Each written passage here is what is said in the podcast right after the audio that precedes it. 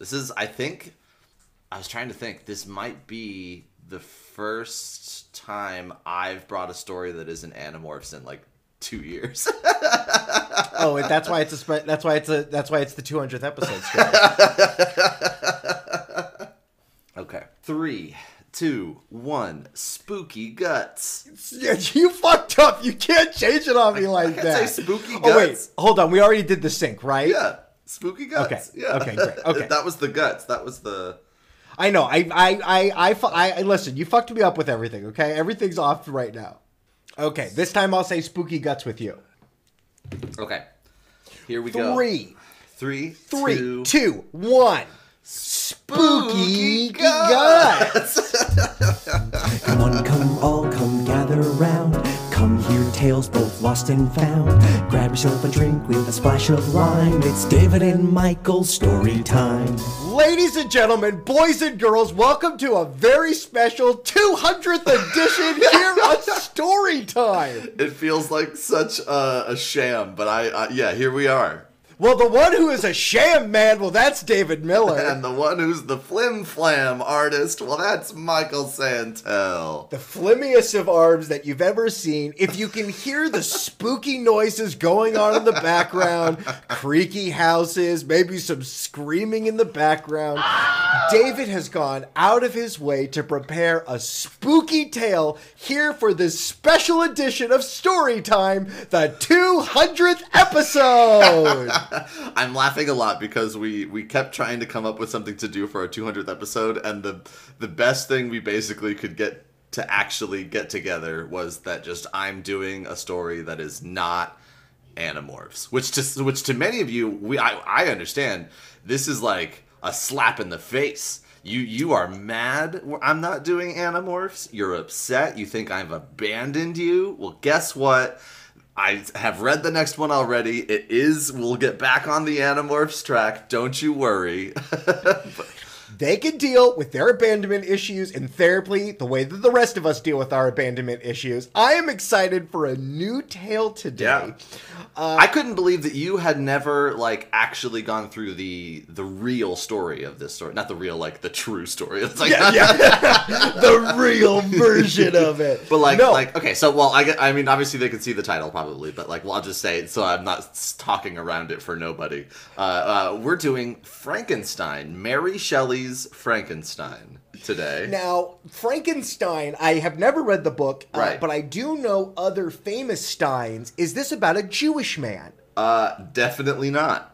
Oh, okay. If he keeps kosher, he might be kosher. Okay. Many, many times they're like, oh, we're like good Christian folk. Like it's the whole vibe. Yeah, we're doing Mary Shelley's Frankenstein, which is a book that I read originally back in like high school, which now is like 20 years ago. Yeah, that was 75 years ago, David. You have gray in your beard now. But I've actually read this book a number of times since. This is probably in reading it for this, which really I picked up the book because I was just in a bookstore and picked up a copy of the book because I didn't have a copy anymore, and then decided to do it. But this is probably the fourth or so time that I've read the book. Like, so I really like this book. It's really good. Yeah.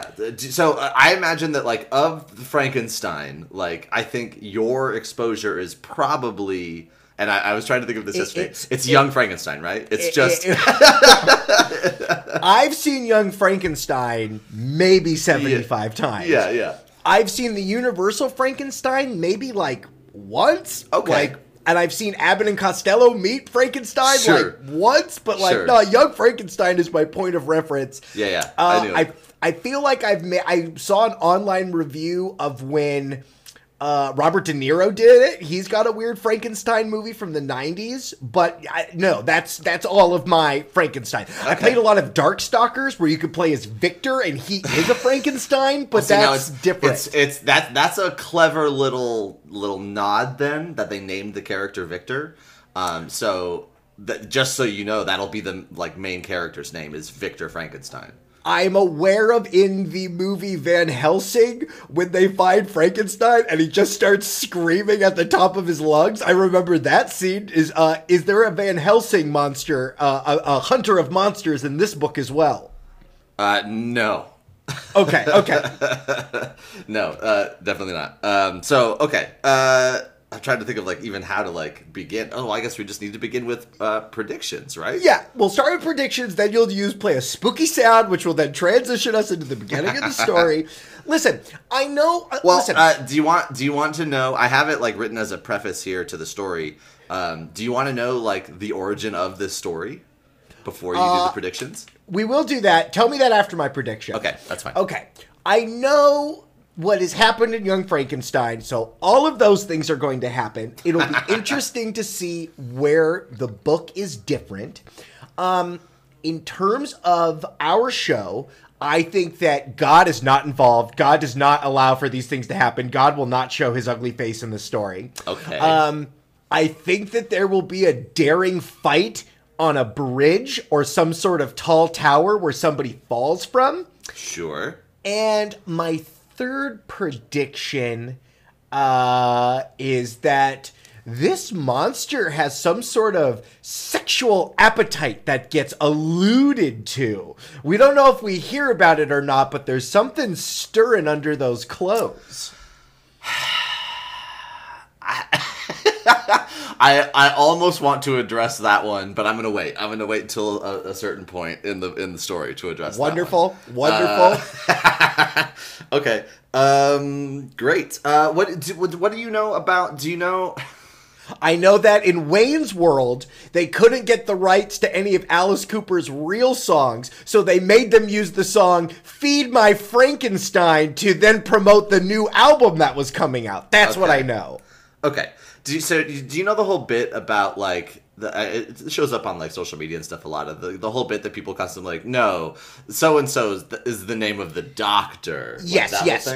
Victor Von Frankenstein is the doctor. He the creature is known as the monster or whatever, as you know. So the big main misconception that the Universal movie basically, like, made people think is that the creature or monster is called Frankenstein, when it is not. Frankenstein is the name of the person who created the creature, right?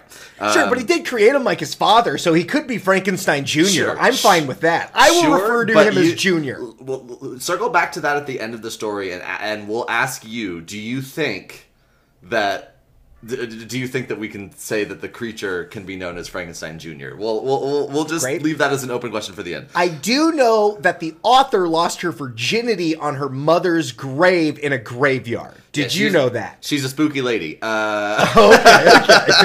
Yeah. So talking about the author, Mary Shelley. So this book originally came to be in, like, 1816. Or, like, 1818. Okay. So in 1816, Mary Shelley and her husband, Percy Shelley, were, like, vacationing. Oh, their brother and sister?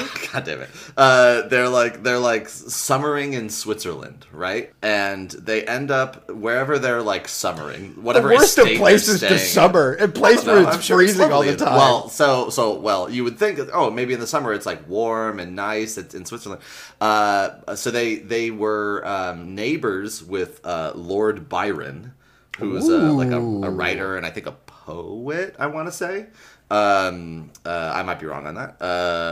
But the summer was a particularly rainy summer, which was a really big bummer for them because they were, like, stuck inside all the time. And at some point, someone in their little, like, group, they had, like, them and Lord Byron and then, like, a couple other little, like, fancy European people from the early 1800s. They're all kind of, like, sitting around, and someone had a volume of ghost stories that they kind of, like, read through together. And then Lord Byron basically pitched a challenge to everyone else in the group with, like, we should write our own ghost stories. Everybody write a ghost story. And this book is the only surviving story from that challenge. Yeah, it means that there was four bad stories and one. The only completed story, actually, I think, as well. The others, everyone else, they're, like, poets and stuff. They're just like, I don't do ghost stories. And they just kind of, like, abandoned it. Was Mary Shelley known as being a writer? Or was this the first time she had been given a prompt? Yes. She's the daughter of, like, like a big like feminist writer, I want to say, and I think her father was also a very like artistic or creative, like a writer or something like that as well. So it was like her life up until then was all literature and all of that. Originally, when this story was published, it was published anonymously. And then she didn't want that. She didn't want that shade. You know what I mean? She didn't want people thinking that she had these things in her head all the time. Yeah. 15 to 20 years later, she republished it under her name. So now we know it's Mary Shelley's Frankenstein. But up until that point, people were like, "Oh my God, have you heard this book? Oh, I bet it was written by a very smart man." I was about to say there's a lot of that, and then she was like, "It's the 1840s. Right, this lady gets her due." Yeah. So I'm very excited to bring this to you. It's we should be able to get through it all today in one episode. I'm pretty sure. I think I made my notes so that we can do that. Okay. So here we go.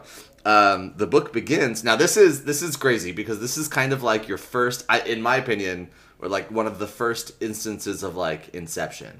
We've got a story and a story and a story going on in here.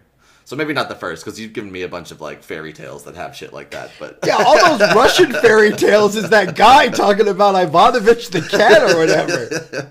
So, the book begins with a series of letters from someone named Robert Walton to his sister, Margaret Saville. Yeah, the famous Waltons. I know that TV show. Walton is a wealthy Englishman with a passion for sailing, exploring, and adventuring. Okay. So timely. We still live in a world where people adventure in the world. Don't. What do you mean, David? There's adventure happening right now. He's captaining a ship that is heading north, like to the North Pole. Oh, wow. Like all the way. Now, by the North Pole, do they just mean like Scandinavia or do they mean all the way to the top? No, the pole. He wants to go there. Which has been discovered, but like nobody goes. There's like maybe, and not all of it has been like discovered, obviously. Right. Like, and the way they get there is very uncertain and and very dangerous. And basically, he's in an effort to achieve like the way he says it, like basically any kind of like noble feat. Like he either wants to find a passage north to the Pacific from the Atlantic, or find the source of the Earth's magnetism, or just discover some new territory that he gets famous for. Like, whatever. Traditional delusions of grandeur. Yeah. He wants his name in the history book. Very English. Okay. So. Yeah, he's the white savior of this scientific method. Okay. So he's captaining this ship. That he hired all these sailors and hired this ship. But he is really lonely. In these letters to his sisters, he's talking about how he has no friends. Yeah, he hired all these sailors, but they're not like his friends. They're his employees, if anything, right? Right.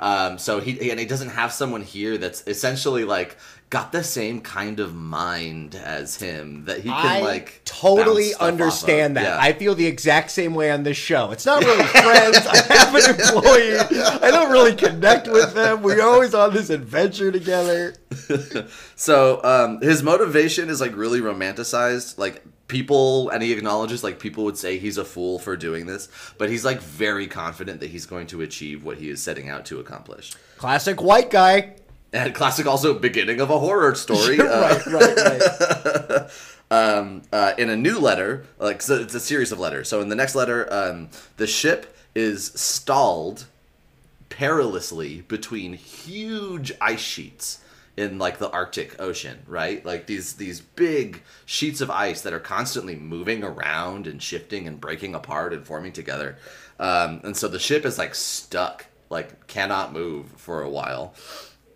And in the distance, about a half mile or so away from the ship, they spot what looks like, they call it a sledge, or like a sled, essentially, being pulled by dogs and a person driving the sled, like a half mile away from the boat, like on the ice sheets. On this weird glacier, a human being is there. Well, and they look out, and they can see, even from this half mile away that they are, that whoever is driving this dog sled is fucking huge. Like, the proportions of this person are gigantic. One might even say monstrous. Oh, I was about to say LeBron James size, but okay.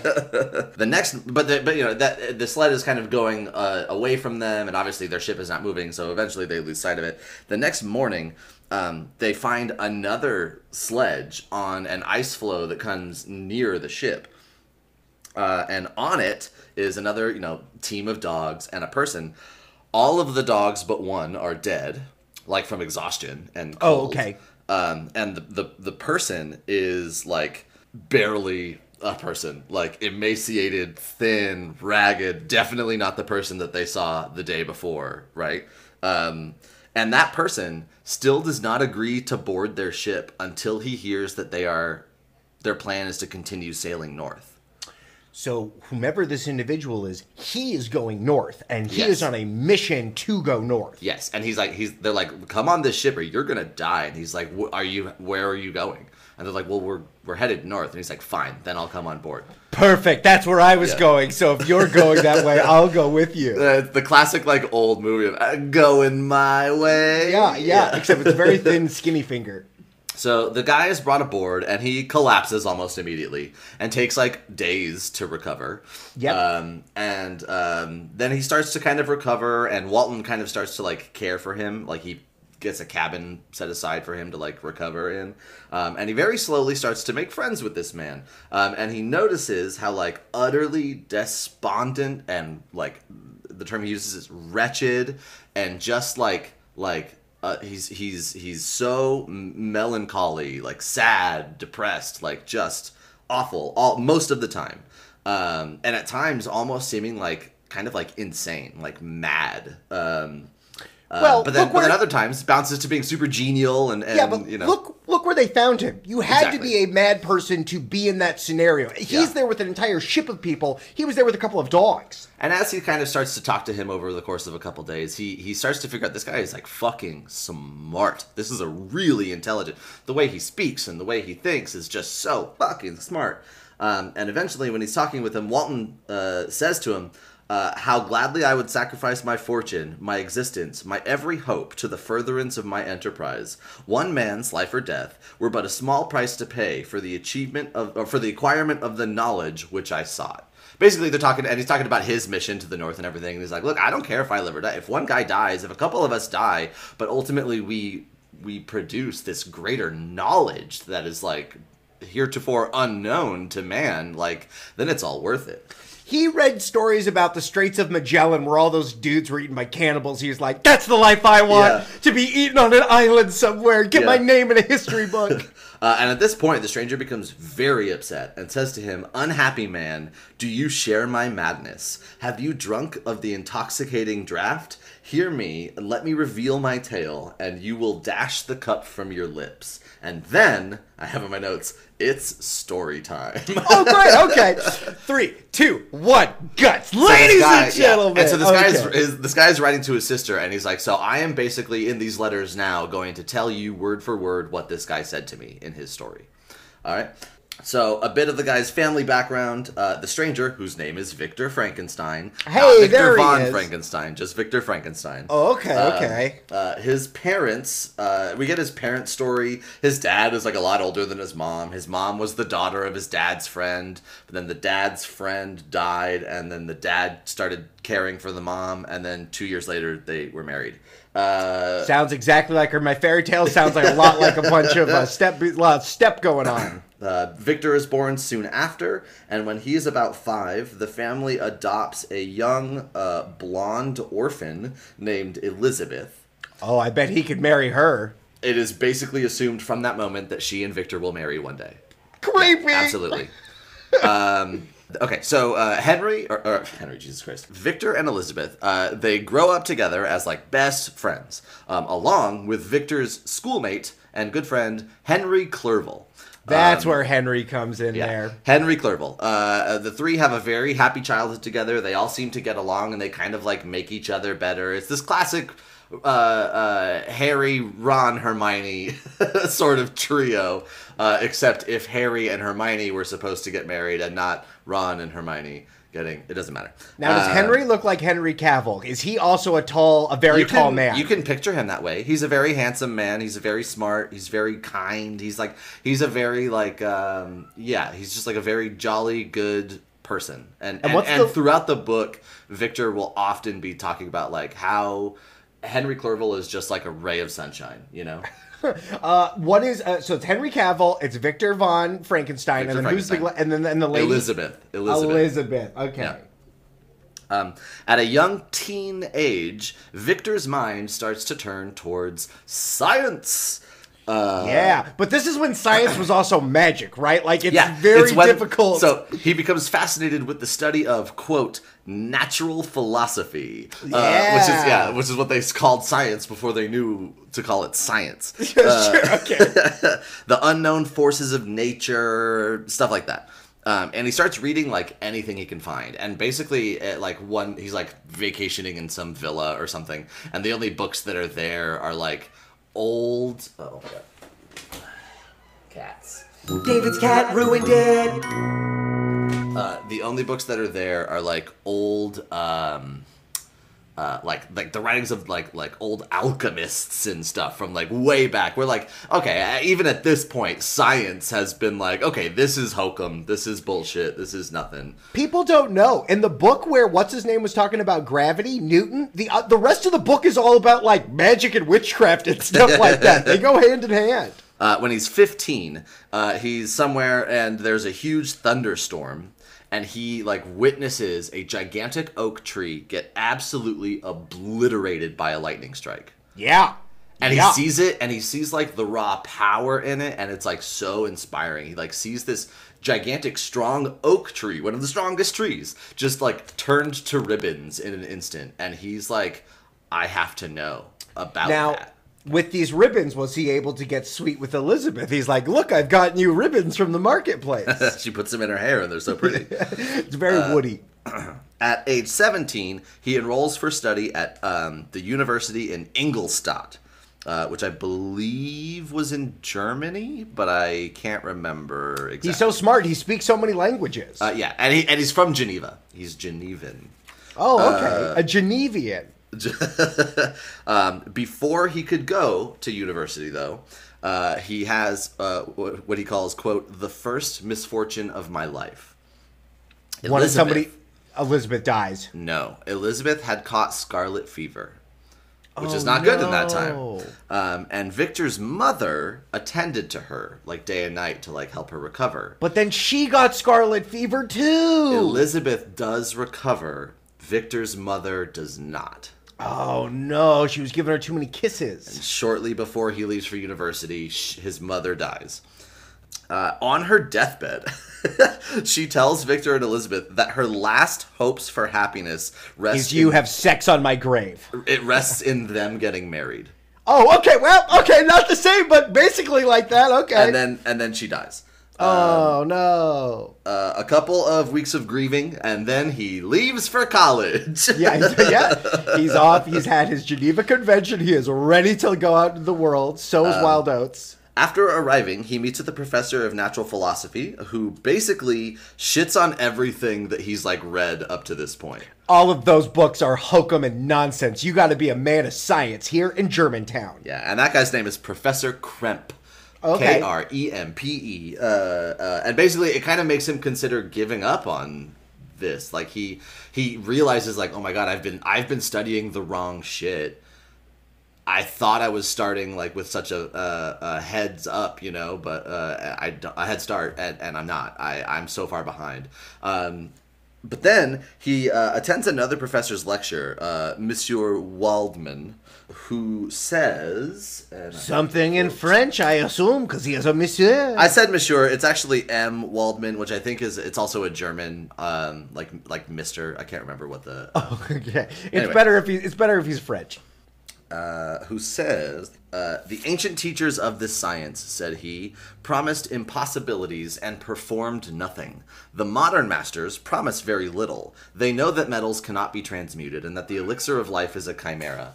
But these philosophers, whose hands seem only made to dabble in dirt and their eyes to pore over the microscope or crucible, have indeed performed miracles. They penetrate into the recesses of nature to show how she works in her hiding places. They ascend into the heavens. They have discovered how the blood circulates, the nature of the air we breathe. They have acquired new and almost unlimited powers. They can command the thunders of heaven, mimic the earthquake, and even mock the invisible world with its own shadows. So basically, it's just, another perspective on this of, yeah, all these guys you read have been, more or less proven, that stuff is wrong, but they had, lofty dreams of discovery, and the scientists now are all so focused on these, granted, great discoveries that will lead to good knowledge, but it's all very, short-sighted, so it's, kind of, blending this mix of the two, and it inspires him to, continue on, and yeah, just because the past guys got it wrong doesn't mean we should stop doing science. We then need more science. Yeah, and it also doesn't mean that you shouldn't read what they experimented with or learned, right? Sure. If you read through someone who had a bunch of failed experiments, you now know what doesn't work, right? That's what Edison said, right? Right. And it inspires Victor to keep pursuing his studies, but he is also advised that he should study all the branches of science. You need to learn math. You need to learn geology, you need to learn, just all these different branches of science, chemistry, etc. And then you need to hit that tree with a fucking lightning bolt. So Victor goes hard on his studies, and he makes rapid progress. He's a very smart guy. In my mind, in the movie, this is where we see a montage of him studying. Yeah, absolutely. And he becomes almost, obsessive, possessed with just continuing his studies and learning more and gaining more knowledge. He makes some discoveries on, improving chemical instruments and stuff, so he starts to gain, some renown in the college. Oh, this guy, improved, how we measure this thing or whatever. He made a better beaker. He made a better measuring stick. And then he becomes fascinated with, quote, the structure of the human frame and, indeed, any animal endued with life. Wow. Okay. That's, endued it then. Yeah. So he begins to study anatomy, but that's not enough. He also begins studying, death and decay. Yeah. And he describes it here. Bunch of dead squirrels in his room just hanging up from the rafters, just rotten. Darkness had no effect upon my fancy, and a churchyard was to me merely the receptacle of bodies deprived of life, which, from being the seat of beauty and strength, had become food for the worm. Now I was led to examine the cause and progress of this decay, and forced to spend days and nights in vaults and charnel houses. My attention was fixed upon every object the most insupportable to the delicacy of the human feelings. I saw how the fine form of man was degraded and wasted. I beheld the corruption of death succeed to the blooming cheek of life. I saw how the worm inherited the wonders of the eye and brain. I paused, examining and analyzing all minutiae of causation as exemplified in the change from life to death and death to life, until from the midst of the darkness a sudden light broke in upon me, a light so brilliant and wondrous, yet so simple, that while I became dizzy with the immensity of the prospect which it illustrated, I was surprised that among so many men of genius who had directed their enquiries toward the same science, that I alone should be reserved to discover so astonishing a secret. He looks at, listen, he is not scared of the spooky things that people are scared of. He doesn't look at a graveyard like, that's a scary place. He's like, that is my science yard. I succeeded in discovering the cause of generation and life. Nay, more, I became myself capable of bestowing animation upon lifeless matter. So yeah, he's figured it out. He knows what gives life to things. I believe it's from minus to plus and plus to minus is what they say in Young Frankenstein. Yeah. And this is one of those things where the book actually will not tell us. It's not just oh, he makes a body and then shocks it with electricity, and then there we go. It's not necessarily that it's electricity that is the key. In fact, it doesn't ever really hint that it is, just electricity. That's very interesting, which means that there is some sort of alchemical process that the reader is not aware of, but it's so simple to Victor. He figured it out. He figured it out. And he's surprised that no one else has figured it out up till now. Okay, so it's not, it's obtainable. This knowledge is there in front of everyone. He just put the pieces together. Yeah. He decides then, well, he's going to create life. He's going to do it. And rather than start small and make like a fucking worm or something, in my notes, I put hubris compels him to attempt to create, the quote, the perfect vessel. He's just gonna go jump straight to the head of the lion and make a fucking... He's gonna do a head of a lion? Person. He's gonna bring a lion to life? So he works for months like a madman, eschewing all social life, doesn't have any friends, doesn't have any, go to any parties. He's in college, for God's sake. Yeah. He becomes very pale, very thin. He doesn't take care of himself. He also neglects to, like, be writing to his family and shit. He, like, is just so consumed in his work. He looks like a spooky. He himself has become a spooky person. He looks scary. People look at him and they go, you're a spooky person. Yeah. And then he says, a human being in perfection ought always to preserve a calm and peaceful mind and never allow passion or a transitory desire to disturb his tranquility. I do not think that the pursuit of knowledge is an exception to this rule. If the study to which you apply yourself has a tendency to weaken your affections and destroy your taste for those simple pleasures in which no alloy can possibly mix, then that study is certainly unlawful. That is to say, not befitting the human mind. If this rule were always observed, if no man were allowed any pursuit whatsoever to interfere with the tranquility of his domestic affections, Greece had not been enslaved. Caesar would have spared his country. America would have been discovered more gradually, and the empires of Mexico and Peru would not have been destroyed.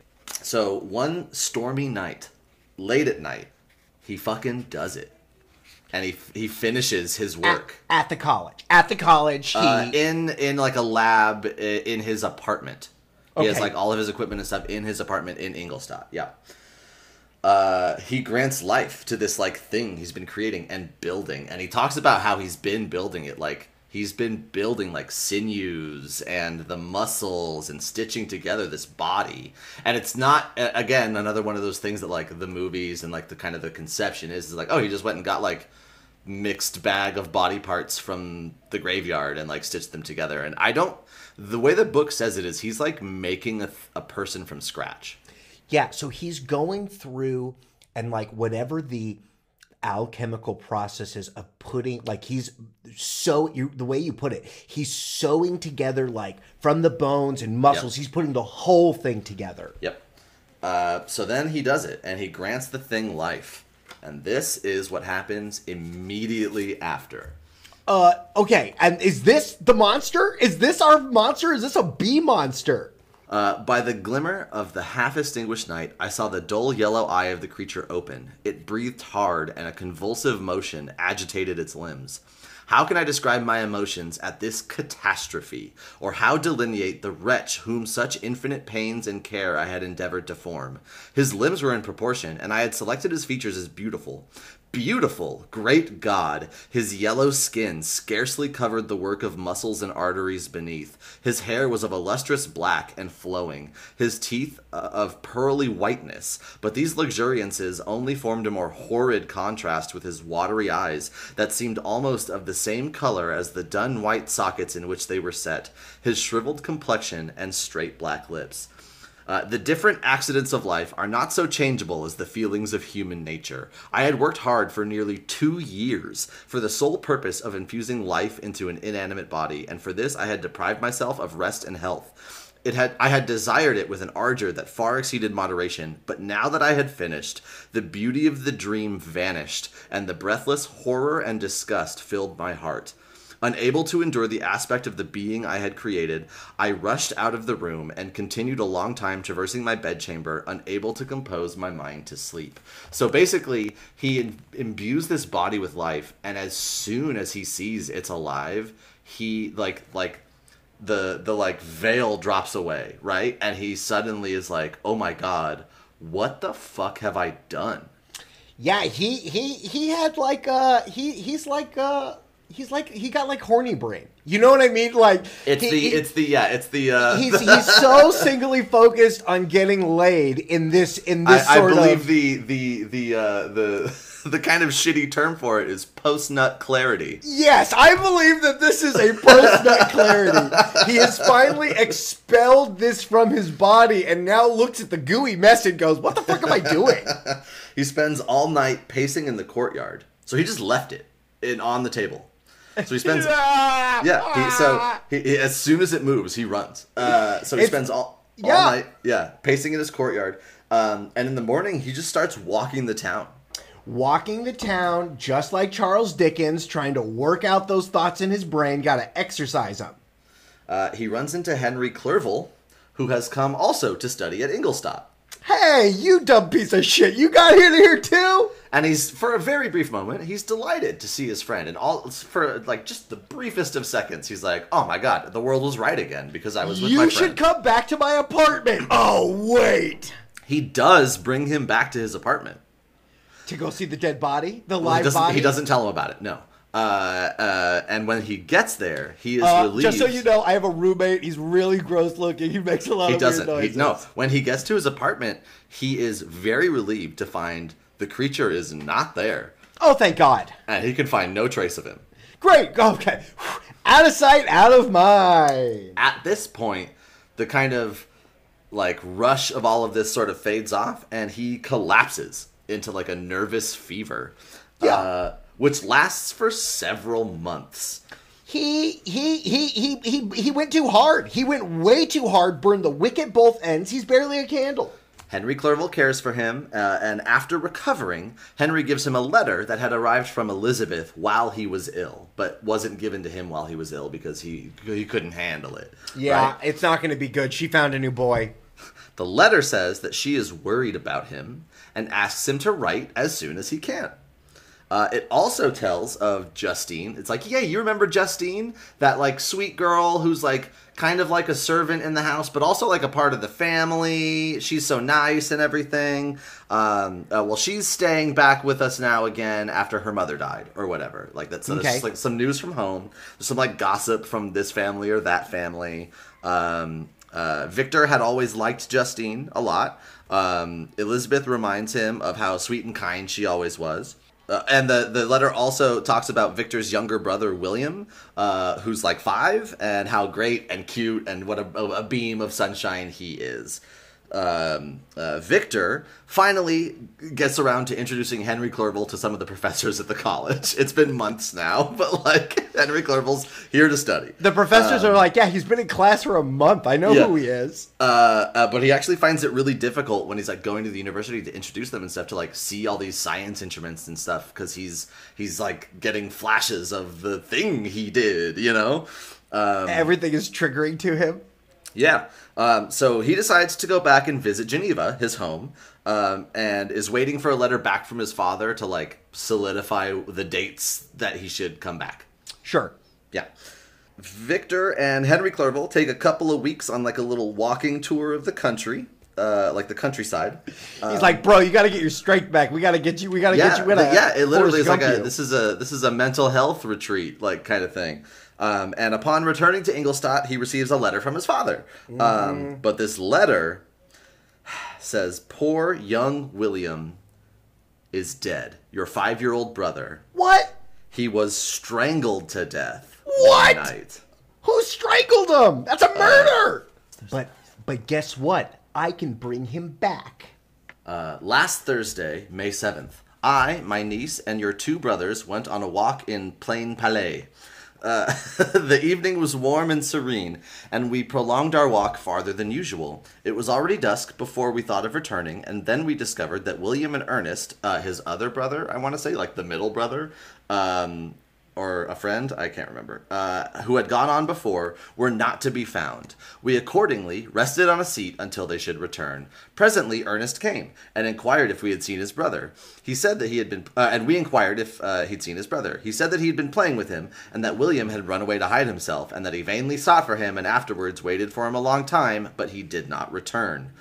The account rather alarmed us, and we continued to search for him until night fell, when Elizabeth conjectured that he might have returned to the house. He was not there. We returned again with torches, for I could not rest when I thought of my sweet boy had lost himself and was exposed to all the damps and dews of the night. Elizabeth also suffered extreme anguish. About 5 in the morning, I discovered my lovely boy, whom the night before I had seen blooming and active in health, stretched on the grass, livid and motionless. The print of the murderer's finger was on his neck. But we can't do anything with fingerprints back in 1818, so, you know. No, it's just a fuck you to the family that it was a human being who did it. Yeah. So Victor leaves immediately for Geneva. But it's night when he gets there, and the gates to the city are closed, because that's a thing that happened. You close the city gates. Yeah, no one's coming in right now. So he walks the woods that night to kind of, like, pass the time and just be thinking stuff. And he actually gets near the spot of William's death. And when he's there, he sees the creature. His creature. Yes, like in the dark. He like looks over a thing and there's like a flash of lightning and he sees it's clearly his beautiful pearly teeth, his long flowing black hair. His gigantic proportions, his hulking mass. Yeah. And the creature is just like staring at him in the dark. And he is immediately positive that the creature is the murderer. How did the creature know to go to his family? How did he get there? That is a really good question. Keep it going, David! So the creature then disappears into the gloominess of the night. Finally, Victor gets home in the morning, only to discover that sweet Justine, the servant girl / member of the family, Justine, has been accused of the murder. Oh, the fingerprint matches. They can match it up. After the body was found, a servant found a picture of Caroline, who is Victor's mother, deceased mother, which was last seen in William's possession. Like, William had this picture of Caroline, but a servant found that picture in Justine's pocket. Real coincidental. Yeah. So Victor swears to her innocence, but the evidence is all pointing to her, and he refuses to explain why he's so sure it's not her for fear of being labeled insane. Right. And he doesn't want to fess up to the crimes he has committed. Exactly. And if it was indeed his creature that did this, then he's the one who made the creature, so whose fault is it, right? Right. So Justine is scared and miserable and confesses to the murder, thinking that it will ease the sentence. No. It just means they're going to kill you faster, sweetheart. But she does confide to Elizabeth and Victor that she is innocent. I swear I'm innocent. I would never harm William. Why would you think that, right? And they're like, we believe you. And she's like, thank you for believing me. Then she is executed for child murder. Yeah, well, that's what happens. If you're a child murderer, that's what's fucking happening to you, okay? Yeah. I'm not happy that she got murdered incorrectly, but I'm happy that she now knows what happens if you're a child murderer. So Victor is now consumed with guilt, right? The thing he created has now led directly to the deaths of 2 of his loved ones. Victor contemplates suicide, but does not go through with it because of the further shit that will leave Elizabeth and his father having to deal with, right? Right. So his father decides to take them all, like, on a trip to the family home at Bellerive. Like, listen, we need to get out of Geneva. We need to get out of this place where this young boy was murdered and Justine was put to death. Like, we need to get out of here, get to the countryside, get some fresh air. Victor wanders around in melancholy for a while out there in the pretty scenery. And he gets some brief comfort from, like, the natural beauty of nature. But then the sadness returns. So he decides to, like, travel to a nearby summit, like, hoping that, like, the grand vistas and just majesty of nature will, like, lift his spirits and give him strength. He wants to do a little scenic rock climbing. Yeah. He reaches the top and is momentarily soothed, but then he sees something huge loping toward him at incredible speed up the other side of this, like, summit. Is it a Bigfoot or a Yeti? It is his creature. Oh no, I thought it was a Yeti! It approaches him, and Victor tries to attack it, but it is so big and fast, it has no problem, like, evading him and dodging him, and it is child's play to... He has created a Superman! Victor tells it to go away and starts, like, cursing at it. But it speaks to him, and it very eloquently asks him, hey, follow me to a nearby cave. I have a fire set up. Hear me out. Hear my story. This is a story within a story within a story! Yeah, and I cannot stress to you enough that when we first hear this creature speak, he speaks with as intelligent a mind as, like, Victor himself. He's not a dumb monster. He's a smart monster. Exactly. So Victor is like, okay, I guess I'll follow you. I can't kill you. You're not going to leave me alone. So he follows him to this cave. He sits by the fire, and the creature then tells him his story from when he was created till now. Blues can do, we can too. David, go to the next story. So, when he was created, he was confused. He knew nothing about anything and about what was happening, just basic sensations. Like, he opened his eyes and was like, ah, light! Like, you know, and then had to, like, shut his eyes and then had to figure out that, like, opening your eyes meant seeing things but also having light, and shutting them meant not. And he felt cold. He got up off the table and he saw that he could move around and that things weren't really a problem for him. He was super strong, so he could, like, move shit aside. But he felt cold, so he found clothes, and that helped. So, like, he took clothes from the apartment, and then he ran out into the night.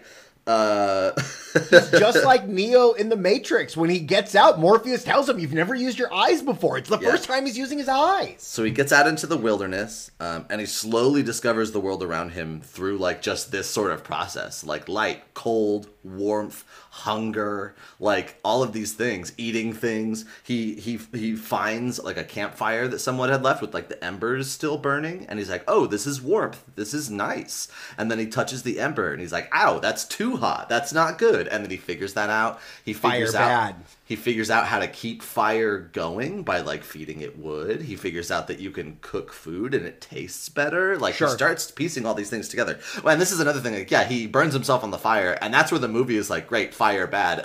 Frankenstein hate fire. But actually, he's fine with fire. He's a smart guy. He's kind of a scientist. He kind of, like, has had to figure things out through trial and error through the scientific method. What a great comparison you've now made. So, in search of food, he enters a hut. He, like, finds a little hut, and there's an old man in that hut who, at the sight of him, flips out and runs from the hut. A giant monster. A giant hulking mess has just walked into his hut. Well, okay, I get it. And I may not have done it justice, but the way that Victor describes this creature is that, like, the sight of his face, like, he is so grotesquely ugly.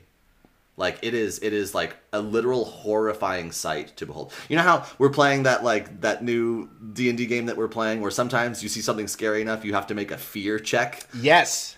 This guy gives people a fear check with, like, a -2. Like, this is not the right time to ask this question. Can I make other people fearful if I make illusions of fearful things? Can I make people roll that shit too? Possibly. I'm trying to figure out how we're going to fight that big monster, and I feel like I'm just going to summon an asteroid or something in the sky that they think is going to hit them. You don't know. Okay. So, the old man in the hut runs away from the creature. He then enters a village and gets basically the same reaction from everybody in the village. Ah, monster! And they all run away. Yes. And so he resolves, fine, fuck people, I'll avoid people then. You know? Yeah. So he starts wandering the wilderness, and he finds a little hovel, like, next to a cottage, like a small little cottage in the woods. And in the morning, he finds that he can, like, see and hear into the cottage through, like, a hole in the wall. Mm-hmm. And that cottage is inhabited by 3 people: an old blind man, and then 2 younger, a younger man and a younger woman. Okay. He kind of starts observing them, spending a lot of time in his hovel and observing them, and then he starts to figure out they seem to be pretty generally unhappy, but he, like, can't, he doesn't know why. And then one day he kind of figures out, oh, it's because they're poor. Like, they're in poverty. They don't have a lot of food. It's cold. Like, they're all the things that make life difficult. He's seeing that, like, pain of just life on their faces, and it's like, what is wrong? What's happening? Oh, they're not people of means. Sure. So he then feels guilty for contributing to their poverty because he's been stealing some of their food now and then. And they don't have much. Yeah. So he stops taking from them. And then he even tries to lessen their burden by, like, when they go to sleep at night, he, like, creeps out into the woods and, like, does chores. He, like, cuts wood, and he, like, gets things together, and he gathers food and puts it in the place. I was about to say, do they ever find, like, a deer just, like, choked to nothing or something? Kind of, yeah. Okay. That's very nice of him. Yeah. And he notices that it seems like they enjoy getting these gifts. So he's like, cool, I'll keep doing that. He then notices that they communicate with each other using sounds. And he starts trying to match the sounds they're making to the actions they're doing or the things they're feeling. Bread! And he starts to get a very basic... basic understanding of their language, including the names of the younger two, Felix and Agatha. Oh. He admires that they seem to be, like, good-looking people, I guess. Not a monstrous fucking disgusting mess. But mostly, I think it's, it's that, because he sees his own reflection in, like, water. And it like, spooks him. He goes, ah! Yeah, he has to do his own fear check. So he spends all winter like that, in hiding, kind of doing this sort of pattern.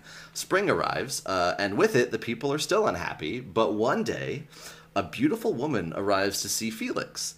And the creature notices how happy Felix is to see her.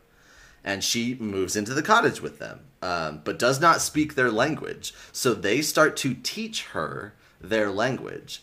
And because he can listen in on that... And she's like, brah, yeah. Bread. Oh, okay. So then he really starts to learn their language more than just these basics. He then notices just how much brighter she seems to make the cottage. Everyone's happy now that she's here. Things are better. They're still poor, but like life has gotten a little bit sweeter with her addition. The creature also learns to read. How? She learned to read, but then also he like stole a couple letters and books and stuff. And like, so like as she's learning to read, he learns to read. Sure. He also, because of the stuff that like they're learning from, like little like books, because you don't have a ton of books and whatever. So you just learn, you don't have like a book about learning to read. You have a book about history that you learn to read from. So he learns a little bit about history and society and that he just actually might be a very unique monster. Like, doesn't seem to be stories or any word of anything like him anywhere. He is a unique individual in the world, and there is no tales of other beings like him. Yeah. And he feels super lonely and isolated. He learns the backstory of the cottagers. In short, they were rich Parisians, and Safie's father, Safie is the beautiful woman who like showed up. Safie's father was a Turkish merchant who was falsely accused and arrested for a crime. While visiting the prison, Felix fell in love with Safie. They coordinate an escape and help an escape effort for her father, which was successful, but they were discovered in aiding that prison break. And were exiled from France, and they lost all of their riches. It's all back in France. And in exchange for the help, the Turkish merchant had promised Safie as a wife to Felix. Okay. Safie's father tried to go back on his deal with Felix and force her to go back to Constantinople and marry some Turkish guy. And she's like, no, that's just like slavery. And... escapes from him and makes her way to this cottage in the countryside where then she is reunited with Felix. Hey! So one day, the creature finds a leather satchel in it with some books and he reads them to try to learn more. He's particularly affected by Paradise Lost because he doesn't know it's a fictional tale. He thinks that's really what's happening in the world. He then gets an idea and he looks through the pockets of the coat that he had taken from when he first woke up.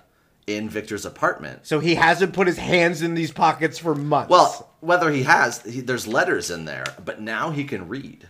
Got it. Okay. So he reads them, and he comes to learn the circumstances of his creation and how disgusted his creator was with him. Yo, no, he read all this shit. He read all this shit talking. Because they're like his journal. It's like his journal and stuff. Right. So he decides to try and reveal himself to the people, hoping that they can see past his deformities. He waits until Felix, Agatha, and Safie all go on a long walk, and then enters the cottage and begins talking to the blind man. Okay. Because he can't see. Exactly. And he starts to explain his situation and kind of ask for help. And the guy's like, of course, anything I can do to help, I'm happy to help. And he starts to gain sympathy. And then Felix comes back, freaks the fuck out, and drives the creature from the cottage. monster! Then they all abandon the cottage because there's a monster around. Yeah, here. There's a monster in the woods. What are you supposed to do? You have to run away. The creature decides, basically, fuck all people. Whatever. All humans suck, especially my creator. Fuck my creator. For creating me. Exactly. Yeah, everyone hates their parents. So he begins a months-long journey towards Geneva, which is where he knows Victor is from those journals. On the way there one day, he sees a little girl by herself slip into a stream and start to drown. And he saves her.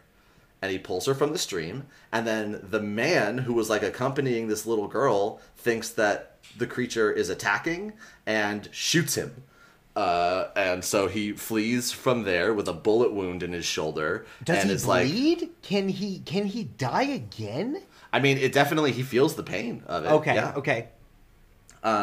So he's like, exactly my point. Humans suck. I even tried to help one and it didn't matter.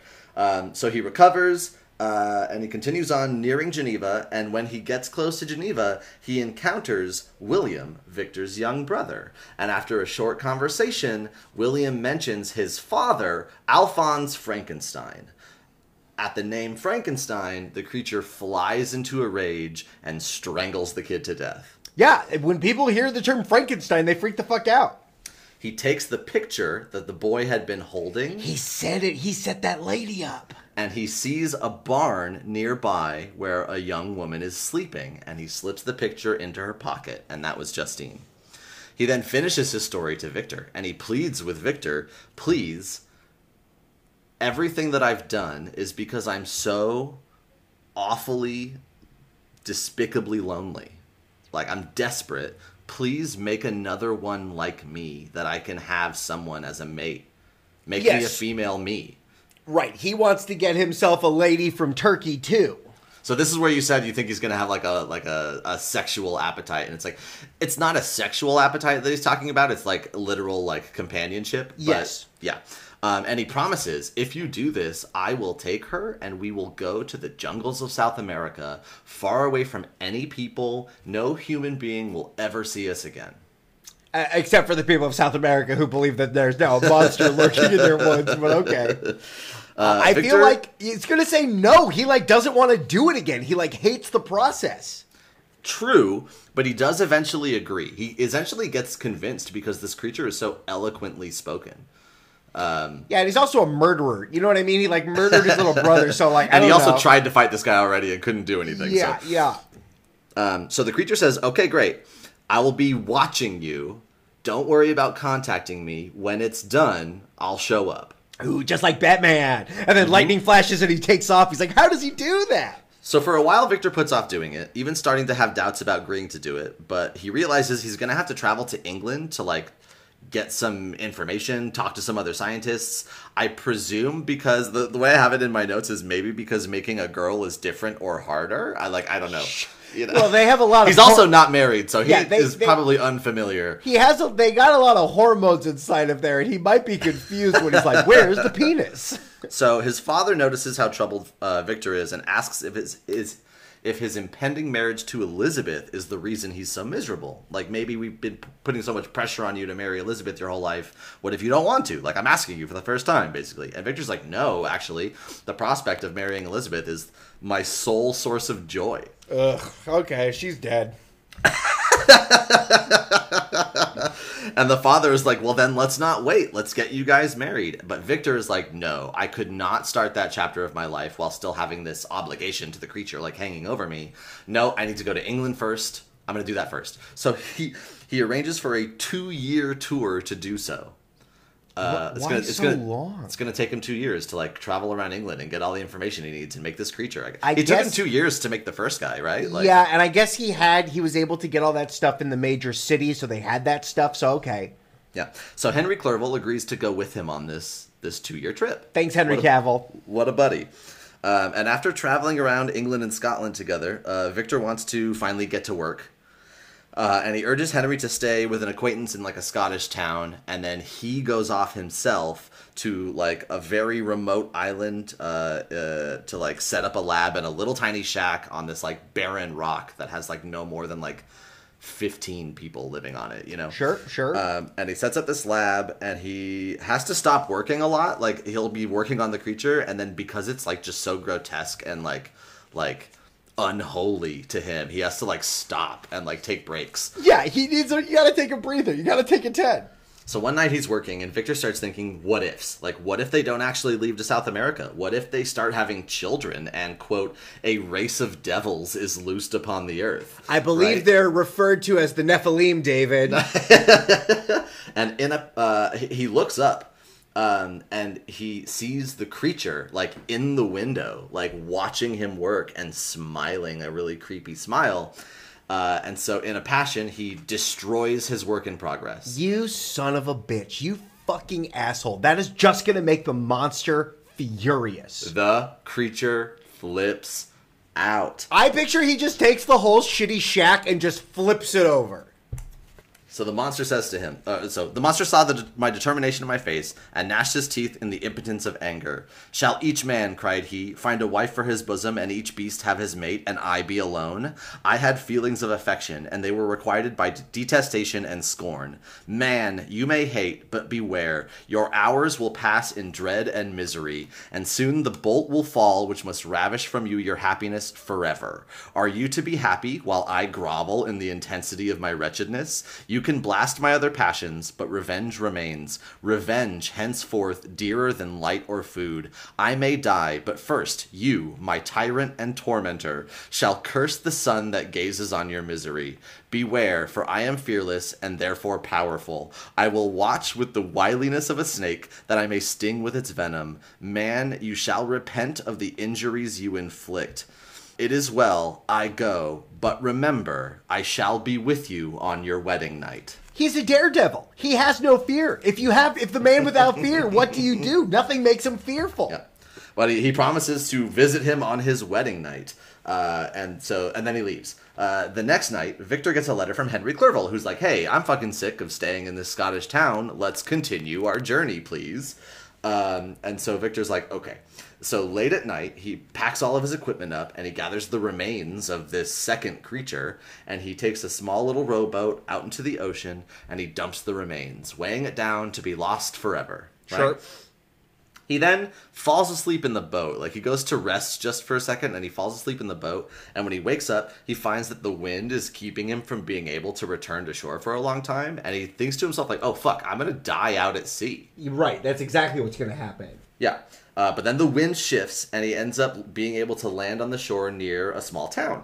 And there's a group of townspeople, like, on the shore, and they kind of greet him as he lands, but they're very rude to him. They greet him not with warmth and kindness, and they immediately accuse him of murdering someone the day before. And he's like, it wasn't me, it was... not me! And it's just like, no, it's not me. Like, I've been out on a boat, it very clearly wasn't me. And he's taken to the town magistrate. Witnesses had found a body on the beach and just before finding it, saw a boat in the water that was very similar to Victor's. Oh no, the body he was working on went to the shore? The magistrate orders that the body is brought before Victor to see if he has some kind of emotional reaction to seeing the victim. And maybe that'll give him away as the murderer or something. Is it Henry Clerval? When the body is brought in, Victor Frankenstein is horrified to find that his friend, Henry Clerval... oh, has been killed by the monster! ...is not only dead, but he can clearly see the black finger marks on his throat, just like his brother William. Victor immediately, like, has a seizure and, like, falls to the ground and has another one of those, like, nervous fevers for 2 months where he's just, like, not... there. He's not present, right? Do they interpret this bout of madness as he is the murderer, or obviously this is not, if you responded this way, you're not the murderer? So the magistrate actually does show compassion on Victor. He has him kept in prison, but he does have him cared for by, like, he hires someone to come in and, like, a woman to, like, come in and, like, care for him, give him medicine or whatever. Sure. She hits him with a stick of penicillin. She actually is kind of rude. Like, when he finally, like, snaps out of it and he's like, oh my God, what happened? Where am I? And she's like, fuck you. Like, and then, yeah, like, leaves. Yeah, of course. Yeah. The magistrate then tells Victor that he has a visitor, and Victor's like, fuck, it's the creature. He's going to come, like, brag to me about how he killed my friend. It's his lady. It's his father. Oh, yeah. Who heard about everything going on and came right away, and stays until Victor is released because they have a lack of evidence to prove that he is who killed Henry Clerval. Yes, that makes sense. So they go back to Geneva. He gets a letter from Elizabeth on the way, reaffirming their feelings for each other. Excited to see you. Excited you're on your way home. So sorry about Henry. So sorry about your friend. You've been gone for 2 years. Maybe get your ass home. Getting the letter from her, though, reminds Victor of the creature's threat, that I will be with you on your wedding night. He can't marry her. He's got to run away. He resolves, basically, that the creature will show on his wedding night to, like, fight and kill Victor, he assumes. Mm-hmm. And so he's like, great, well then, let's just fucking do it. Let's just end this then and there. Set up a trap. Let's get this done. Trap house. So he goes home and he starts planning the wedding.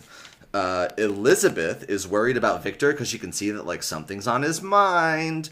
And he promises everything will be better after the wedding. Everything will be better after we're married. I have a terrible secret, but I cannot tell you until after it's done. So until after the wedding. But then I promise I will tell you, and we will be able to start our new life clean and fresh. That's exactly what people want getting into a marriage. Lots of baggage from the past.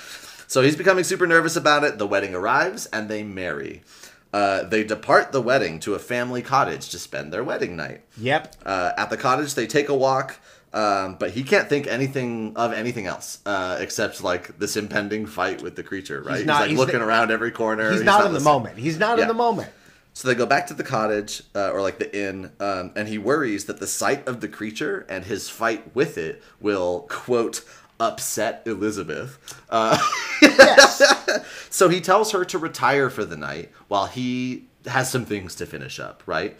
So she goes to the bedroom and he starts wandering around the inn, kind of like looking for the creature. Like, okay, where are you, motherfucker? You're going to jump out here at some point tonight. I know you are. I'm ready for you. Then... prepare yourself. When suddenly I heard a shrill and dreadful scream. It came from the room into which Elizabeth had retired. As I heard it, the whole truth rushed into my mind. My arms dropped. The motion of every muscle and fiber was suspended. I could feel the blood trickling in my veins and tingling in the extremities of my limbs. This state lasted but for an instant. The scream was repeated, and I rushed into the room. Great God, why did I not then expire? Why am I here to relate the destruction of the best hope and purest creature on earth? She was there, lifeless and inanimate, thrown across the bed, her head hanging down, her pale and distorted features half covered by her hair. Everywhere I turn, I see the same figure, her bloodless arms and relaxed form flung by the murderer on its bridal bier. Could I behold this and live? Alas, life is obstinate and clings closest to where it is most hated. For a moment only did I lose recollection. I fell senseless to the ground. He had another one of his panic seizures. Yeah. When he comes to, he's in another room surrounded by people from the inn and all the hubbub. You know, now a woman is dead, so everyone's kind of like dealing with this. He gets up and he goes into the room where her body is. I rushed towards her and embraced her with ardor, but the deadly languor and coldness of the limbs told me that what I now held in my arms had ceased to be the Elizabeth whom I had loved and cherished. The murderous mark of the fiend's grasp was on her neck, and the breath had ceased to issue from her lips. While I still hung over her in the agony of despair, I happened to look up. The windows of the room had before been darkened, and I felt a kind of panic on seeing the pale yellow light of the moon illuminate the chamber. The shutters had been thrown back, and with a sensation of horror not to be described, I saw at the open window a figure the most hideous and abhorred. A grin was on the face of the monster. He seemed to jeer, as with his fiendish finger he pointed toward the corpse of my wife. I rushed towards the window, and drawing a pistol from my bosom, fired, but he eluded me, leapt from his station, and running with the swiftness of lightning, plunged into the lake. So he returns home and tells his father what just happened. All right, Dad, I got some stuff I gotta tell you about. He doesn't tell him about the creature. He just tells him that Elizabeth has been murdered. And he's like, and at this point, people assume he's a murderer, right? Everywhere he goes, murder follows him. His father, a few days later, dies of grief. Not with black fingernails or anything? No, he just dies from sadness. I bet the monster was looking at the window and caused him a heart attack, but that's conjecture on my part. I like to think of it that the monster was about to kill him, and then he died of grief, and then the monster's like, never mind. And he kind of looks around the room and just, like, knocks over a vase and then leaves. I'll have my revenge on this vase. So Victor finally tries to tell the magistrate of Geneva about this creature. He's like, I gotta fucking tell someone now. So he goes to the cops, or the judge, really, the magistrate. And the magistrate is like, I can't help you. He's either gone by now, or by your own description, too much for me to deal with. Sorry, bro. Not my monkey, not my circus. This is a you problem. Victor vows to do it himself, and he sets out on a months-long journey tracking the monster across the countryside. And he—it's so fucking—it's so good. So he figures out eventually that the monster is like leading him, because he's like, oh, the tracks and shit he's finding, yeah, the monster's leaving that on purpose. Because every now and then he'll find, like, he'll be getting like, oh, he hasn't had any food in a really long time. He can't really find any food or whatever. He'll find like a bunch of fish caught, hanging and ready for him, with a note that's like, hey, keep your strength up. You gotta come catch me. Like, it just taunting notes and clues, and then every now and then, help, which is like such a like leaving him food and shit is like such a kick in the ribs to this guy, you know? Yeah, that he is. Yeah. Okay, he's playing with him. He's toying with him. Yeah, and keeping him, leading him somewhere. So he follows him for months and months northward. Yep, and eventually we catch up to where we were with Robert Walton on the ship, where he was trying to chase him across the ice and basically got himself trapped on that ice floe and all that. And besides the magistrate, the judge guy, Walter Goggins is the only other person that has been told this tale. Yes, because Walton Goggins, because Robert Walton had like kind of shown that same early spark of like, I don't care what it costs, knowledge is the most important thing, right? And he also saw the monster. Like, he has had visual they saw the hulking beast. They saw him on the, from far away they saw him, Yeah, but he still saw the thing. Yeah, so Walton takes back over telling the story at this point in more letters to his sister. Victor, who's very weak, asks him, please continue my quest for vengeance should I die. Oh, wow. That's a big ask of somebody. It sure is. It sure is. The men of the crew come to Walton and demand that once the ship is free of the ice and able to move again, we turn this fucking thing around and go home. Yeah, 100%. What are we doing up here? We're almost dead up here. It's a miracle the ship wasn't crushed by the ice coming together, right? Like, if we get out of here, we need to leave, not press forward. Those icebergs, man, they ruin boats. Victor speaks up with an impassioned speech about valor and honor and shit. I'll give you the reaction of the guys on the boats. Fuck you, we want to go home. Actually, he does convince them to be able to push forward, but then 2 days later they have post-nut clarity. Yes! And they go oh no, fuck this. And they demand again that we need to turn around. They were down for adventure for 24 hours, got cold and hungry, are like, we're going home. And reluctantly, Walton agrees this time. He's like, this whole ship doesn't want to do the mission anymore. They're going to kill me and just turn it around anyway if I say no, right? Like, so, okay. So right before it's time to turn around, Victor dies. Miserable and sickly, in the ship, full of regret, not accomplishing his revenge mission. Really a wasted life all around. Everyone he touched died, all of his best friends. Just truly a man of ruin. Yeah. Walton hears a noise in the cabin where his body is being kept, and he runs to investigate. And it's very funny, in the letters, he's like writing a letter to his sister and then goes like, hark, what is that noise that I hear? Hold on, I'll be right back. And then like the letter resumes with like, oh my God, I have something to tell you. What a weird thing to write down. It's very funny. What stream of consciousness he was writing. I entered the cabin where lay the remains of my ill-fated and admirable friend. Over him hung a form which I cannot find words to describe, gigantic in stature, yet uncouth and distorted in its proportions. As he hung over the coffin, his face was concealed by long locks of ragged hair, but one vast hand was extended, in color and apparent texture like that of a mummy. When he heard the Dark Universe. The Dark Universe! When he heard the sound of my approach, he ceased to utter exclamations of grief and horror and sprung towards the window. Never did I behold a vision so horrible as his face, of such loathsome yet appalling hideousness. I shut my eyes involuntarily and endeavored to recollect what were my duties with regard to this destroyer. I called on him to stay. He paused, looking on me with wonder, and again turning towards the lifeless form of his creator, he seemed to forget my presence, and every feature and gesture seemed instigated by the wildest rage of some uncontrollable passion. "That is also my victim," he exclaimed. "In his murder, my crimes are consummated. The miserable series of my being is wound to its close. O Frankenstein, generous and self-devoted being, what does it avail that I now ask thee to pardon me? I, who irretrievably destroyed thee by destroying all thou loved. Alas, he is cold, and he cannot answer me." I was at first touched by the expression of his misery, and yet, when I called to mind what Frankenstein had said of his powers of eloquence and persuasion, and when I again cast my eyes on the lifeless form of my friend, indignation was rekindled within me. "Wretch," I said, "it is well that you come here to whine over the desolation that you have made. You throw a torch into a pile of buildings, and when they are consumed, you sit among the ruins and lament the fall. Hypocritical fiend! If he whom you mourn still lived, still would he be the object, again would he become the prey of your accursed vengeance. It is not pity that you feel. You lament only because the victim of your malignity is withdrawn from your power." "Oh, it is not thus," interrupted the being, "yet such must the impression be conveyed to you by what appears to be the purport of my actions. Yet I seek not a fellow feeling in my misery. No sympathy may I ever find.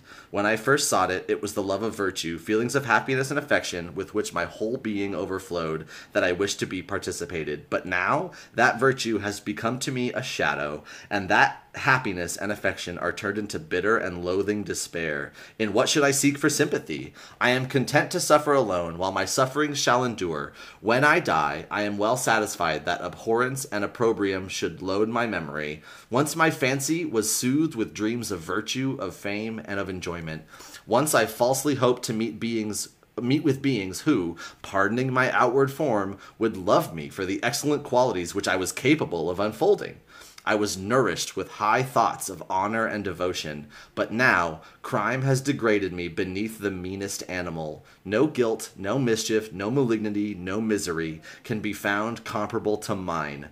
When I run over the frightful catalogue of my sins, I cannot believe that I am the same creature whose thoughts were once filled with sublime and transcendent visions of beauty and the majesty of goodness, but it is even so. The fallen angel becomes the malignant devil, the Nephilim."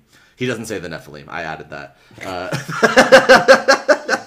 "Yet even that enemy of God and man had friends and associates in his desolation. I am alone.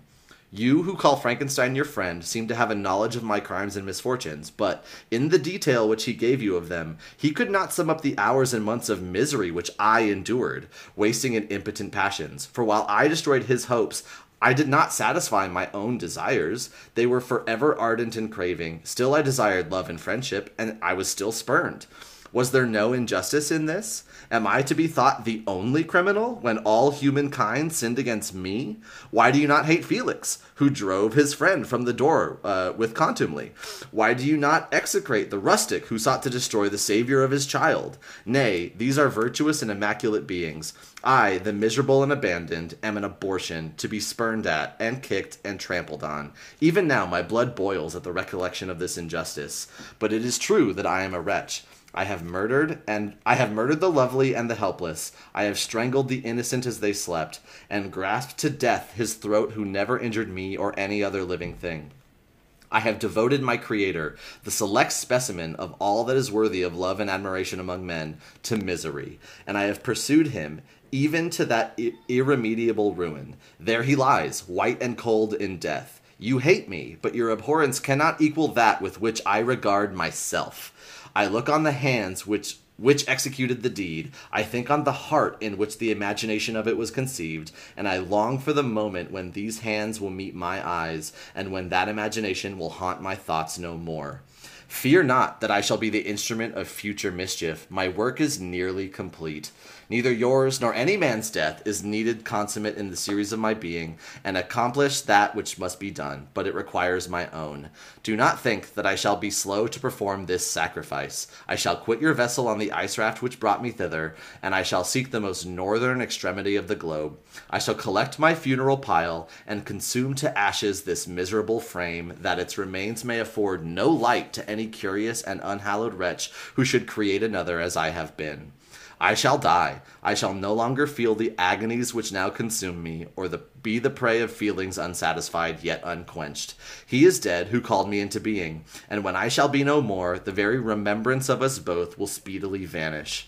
I shall no longer see the sun or stars, or feel the winds play on my cheeks. Light, feeling, and senses will pass away, and in this condition must I find my happiness. Some years ago, when the images this world first affords me, first opened up upon me, I felt the cheering warmth of summer, and I heard the rustling of leaves and the warbling of birds, and these were all to me. I should have wept to die. Now it is my only consolation. Polluted by crimes and torn by the bitterest remorse, where can I find rest but in death? Farewell. I leave you, and in you the last of humankind whom these eyes will ever behold. Farewell, Frankenstein. If thou wert yet alive and yet cherished a desire of revenge against me, it would be better satiated in my life than in my destruction. But it was not so. Thou didst seek my extinction, and that I might not cause greater wretchedness, and yet, in some mode unknown to me, thou hast not ceased to think and feel. Thou wouldst not desire against me a vengeance greater than which I feel. Blasted as thou wert, my agony was still superior to thine, for the bitter sting of remorse will not cease to rankle my wounds until death shall close them forever. But soon, he cried, with a sad and solemn enthusiasm, I shall die, and what I now feel will no longer be felt. Soon these burning miseries will be extinct. I shall ascend my funeral pile triumphantly, and exult in the agony of the torturing flames. The light of that conflagration will fade away, my ashes will be swept to the sea by the winds, my spirit will sleep in peace, or, if it thinks, it will not surely think thus. Farewell. He sprung from the cabin window, as he said this, upon the ice raft which lay close to the vessel. He was soon borne away by the waves and lost in darkness and distance. The end. Yeah. Yeah. I have lots of thoughts. But you asked me to... So first thing, it's funny that the body horror is the stuff that resonated in the 30s when they made the movie. But yeah, the book is a slasher book. It's about a slasher. It's a monster. And you had asked me a question early on. I'm going to say, in my definitive answer, they are both Frankensteins. Sure. They both had singular goals, which hurt them individually and hurt everybody around them. Mm-hmm. And even though they claimed otherwise, they were so blinded by the world that they were not even the yin and the yang. They were both yang. They were like the same. Yeah, they're totally the same. So that's my answer. Is the monster Frankenstein? Yes, absolutely. Is Frankenstein a monster? Yes. Yeah. They are both Frankensteins, yep. And they are both Frankensteins because of the inability to move past what is right in front of them. Both of them could have taken different paths at any other time. You know what I mean? But they were so gung-ho about their one thing. I also appreciate the question posed to the audience, that you and if other people listen to this and disagree with me, great. The book wants you to challenge your own ideas. Don't just follow something blindly. I can see why this book has survived for as long as it has. Yeah. And I am surprised that we don't have a Frankenstein miniseries, because there's multiple episodes there. I mean, there's all the horror stuff, but then I want to see, like, him in the woods and stuff like that. Yeah. I think one of the interesting things to me when I read it, especially back in like high school, was, you know, you come to it thinking like, okay, well, the monster, the creature is the monster essentially, and you kind of read through it all, and even through a lot of the book, you know, you get the moment when the creature asks Frankenstein to build him a mate and everything. And you kind of get a little glimpse of the, like, oh, he's like, I'm so miserable. Like, I'm so miserable. Hear my story, please, and then take pity on me and help me. But it's really only at the end where the book, like, he has his final speech and then jumps off the boat to go kill himself, that you're kind of left with this, like, oh, damn, like, shit. Like, I don't hate him as much as I did, you know, like now that I understand him, I'm just left sad. And that's, I think, the point, and why it does, like, sort of, like, once you finish the book, you like sit back for a moment and you go, ugh, damn, you know? Like, yeah. The book is so filled with perils, but they're all perils of the individual's own making, that at no point did they ever change course, if you will. They were so on that course. Listen, there's lots of lessons in this story, David. Sure. Let's get to them. Let's do it. Lessons. It's we, as a society, need to be okay with people dying on adventures. They know what they signed up for, okay? If you didn't know, you wouldn't have signed up. If you're going on an adventure, we need to be okay, and just know that there's going to be perils. We're sending people to Mars someday, David. I don't know if everyone's going to make it. We just got to be okay with that. I wrote, be the captain. A great lesson is be the captain on the boat. I don't give a fuck what you think. I'm paying you. Do the work. If you can, be the captain, yeah. I think this book really hit this home for me, but I think it's true when I look back at history. White people, take it down a notch. What the fuck are you doing, okay? Settle down, okay? You've done enough harm. Everything you're doing is just creating more harm. I'm glad you're just now coming to that realization. I wrote the lesson, basketball players are monsters. Like, listen, they're not hideous, gross things, but their proportions are insane. They are hulking monsters that we watch just run around. They are monstars, if I could ever say. Get eaten on an island. Get into the history books. Because you talked about he wanted to do something like notable. Like find a new place or whatever, and you said how. Yes, lesson. If you want to get into history books, go get eaten by some cannibals. While discovering new land. I don't think so, because the Donner Trail, the Donner Party, they just ate each other, and they're in the history books. Cannibalism equals infamy. Sure, yeah. I mean, you might even get featured. Our like, 6th episode of this entire podcast or whatever it was about, what was it, Long Pig? That's right, David. Speaking of things that we learned early on in the Bible, it's okay to marry your stepsister. I know we as society have, like, poo-poos about it. Biologically, totally fine. It wasn't even a stepsister. It was an adopted sister, so it's like a whole other thing. I wrote scientists are witches. I know we don't like to think about it that way. Alchemists. You think about, like, alchemists and wizards, yeah. They play with fire and shit. They are fucking witches. You can't go so hard on work. You gotta have a work-life balance. You really gotta take some breaks in there.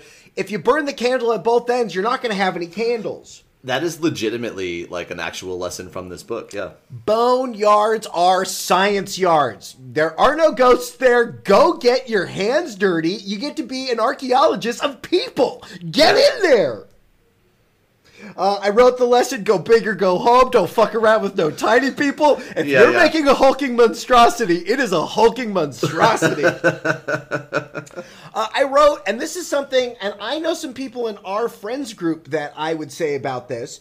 Don't become a spooky person. You got to get some vitamin D in your body. You got to shave. You got to take care of yourself, okay? Don't become a spooky person. Sure. David, this is not directed at you. Your room looks fine, but I'm going to let people know you got to clean your room. Don't be a spooky person. Clean your room. Yeah, okay. I learned the lesson, be careful what you wish for. Mm-hmm. I feel like that stands out in this story. I learned the lesson, out of sight, out of mind. There were a couple times like when he just like leaves the monster, it's just like, oh, and then he's not in the apartment anymore. He doesn't even like, well, where'd he go? He's just like, oh, good, he's not here. And see, he learned the lesson of take breaks, but I'm telling you that lesson right now. Yeah. I wrote, always have some good gossip to share. Listen, even if I don't know the people that's going on, just like tell me a tale. Like, let me know that your life is messed up too. I will let the podcast listening audience know that Michael Santel and his wife are probably the people in my mind that I most associate with loving gossip. Yeah. The two of you are like gossip fiends. She goes so hard on it. I just have to turn my ears all the way to 11. I gotta listen to everything. I wrote, fingerprints are the calling cards for DNA. Like if you were like, oh, here's my number, you would like give me your DNA. This is a lesson, and if any of you are listening in a car right now and there's lights behind you, never talk to the fucking cops. There's nothing good. Get a lawyer. Keep your mouth shut, because nothing good is going to come of it. Yep. I wrote child murderers should get it. They are bad people. They get what's coming to them. Listen, I think that's fair. Regardless of what I think about this monster relationship with Frankenstein and that they're both Frankenstein, that little kid didn't deserve to die. That's sweet young lad. Yeah, and that kid especially was only killed because of how mad he got at the mention of Frankenstein's name, right? Well, and it's not only the names. I wrote, don't judge a book by its cover. Everyone saw that hulking monstrosity and said, you're a murderer. So that's what he did. You got to open the book and find out what's inside. What's inside this book was the story of a murderer. Thank you. I wrote fire bad. I wrote yelling at people and running away will hurt their feelings. Sure, yeah, that happened to me at my first junior high dance. Save it for another storytime episode. That's bullshit. I wrote the lesson poverty sucks. I wrote the lesson dead animals make great gifts. If you're a cat. I wrote, don't get shit-talking other people. See, gossip is fun if you don't know anybody, but if they're nearby, close the windows if you're talking about your fucking neighbors. Like, listen, if I'm going to talk bad about Zipper, I got to make sure your headphones are on. I can't have him listen. He's got a friend in the other room. Right. I wrote, run away from monsters. I learned the lesson, don't help humans. They're bad people. What the fuck are we doing? They're just shitty people. Leave them alone. Get out of there. I learned the lesson, and this was in the story, that it's something I didn't know, that ladies don't have penises. That's why their bodies are different. Well, that's not necessary. I mean, you know, we'll talk about like gender and sexuality and all that kind of thing. Women could have penises. That's very true. In this case, though, back in the 1880s, it was a little different of a story. Now, Gender doesn't matter for this next lesson, so whatever this device is for you, but don't destroy your friend's sex doll. If you, like, come over and it's, like, in a burning pile or something, I'm going to be pretty fucking upset. That was $5,000 down the fucking drain, my dude. Yeah, but it looked so hideously gross. Don't fall asleep in rowboats. I think that's a real legitimate lesson. Like, don't do that. Why would you do that? Weddings are a trap for murder. Listen, I am a married person. This is all going to end in death someday. Now, I don't know when that's going to happen. Well, you guys literally say that in the oaths or whatever in the weddings, right? We were talking about Pokemon cards at my wedding, so I don't know. I know, yeah. I wrote one of the lessons that this book hit home. You just be in the moment. Like, he was never happy with his love or his family or any of that stuff. He was always, our main character was always striving for something else. Even the monster always wanted something else instead of just being happy with the world that was around him. I wrote, get a seizure dog. If you have seizures, they really help things out. Yeah. Victor could have really used a friend in all of this. I wrote, you gotta deal with your own monsters is the lesson that I learned from this book. You might try to throw them on somebody else. It's just gonna cause ruin. You gotta meet them. I wrote, seeing is believing. I said, revenge packs are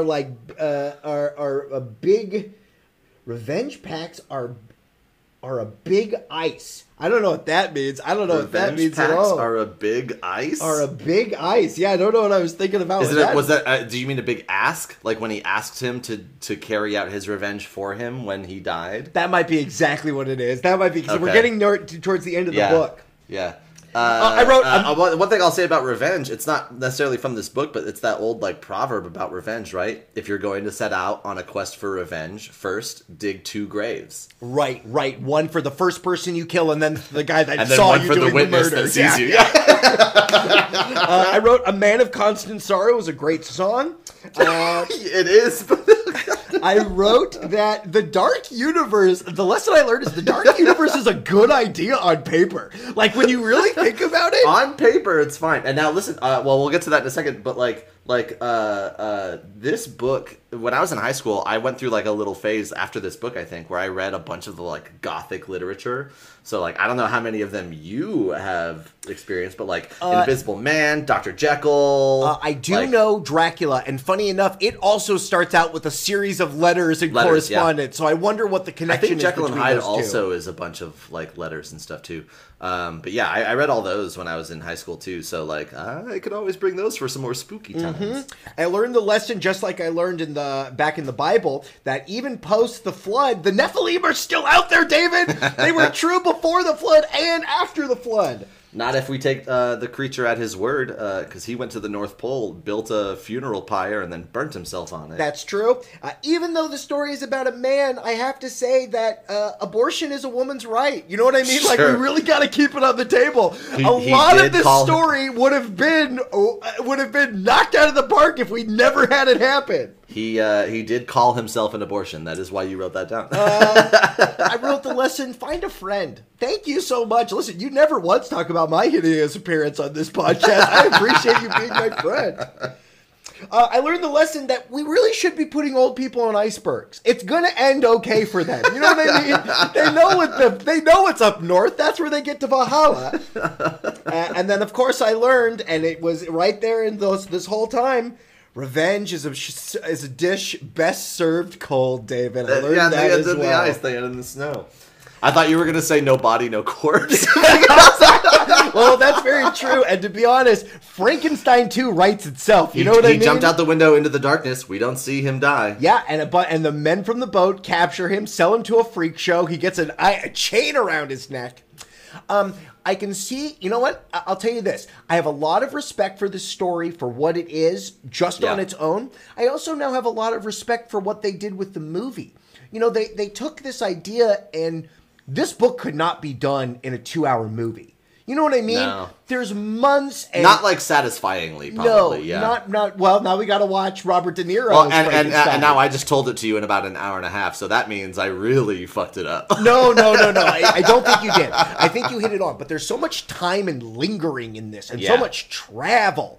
I can see where they took inspiration from this book and put it into the movie, and that I really appreciate. Yeah. Just like I appreciate you, David, we have done 200 episodes of story time. I can't believe it. I wish I could put, like, asterisks after sentences you say. I mean, you could just do, like, ding noises or something like that anytime I say something not factual. We've done 200 episodes, asterisk 204. It's been a wonderful journey. I don't feel like I have my friend on my journey. Let's do 200 more. I think that, you know, what's funny is as right before we recorded, David's like, this is the first time I've told a non-Animorph story in 2 years. And it's like, It's not about that. I will say this, though. You are the sounding board for all of my great ideas. I think we can tell stories about each other's lives, even if we don't have a story prepared. I think that there is so many avenues that we can play with, but thank you for playing in all of these avenues. I can feel all the Victorian era horror stuff in this story. Because and when you read it, it's like... You know, it's got all the language. You might have to reread a couple paragraphs and be like, wait, what the fuck did this happen? Yeah, and they basically said they went for lunch. You know what I mean? Yeah, so. I mean, even in that, I love that last speech that the creature gives, but, like, the first paragraph and the last paragraph are almost the same paragraph. Like, he's like basically saying the same thing a couple times. Well, but it sounds really nice. So. I appreciate this. This is a little bit longer of an episode, but that's okay. It's a special episode. It happens. But I'm looking at that time, David, and my tummy is growling, which means I gotta feed him my Frankenstein. So thank you all for joining us on this special 200th edition of Storytime. The one who is driven mad by his his genius, well, that's David Miller. And the misunderstood monster, that's Michael Santel. I just want a baby! I love you all. Thanks for joining us. We'll see all you kids and cats next time. Okay, bye! That's our show. Thanks for coming round. Don't be sad, no need to frown. We'll have more stories, don't throw a fit. Goodbye, one and all, and we'll see you in a bit. All right, 3, 2. Wait, you one. Didn't say your audio is recording. My audio is recording. I was about to do this. I was about to do the sync. I know, but you have to first tell me your audio is recording. Then I know the sync is coming. My audio's been recording. Okay.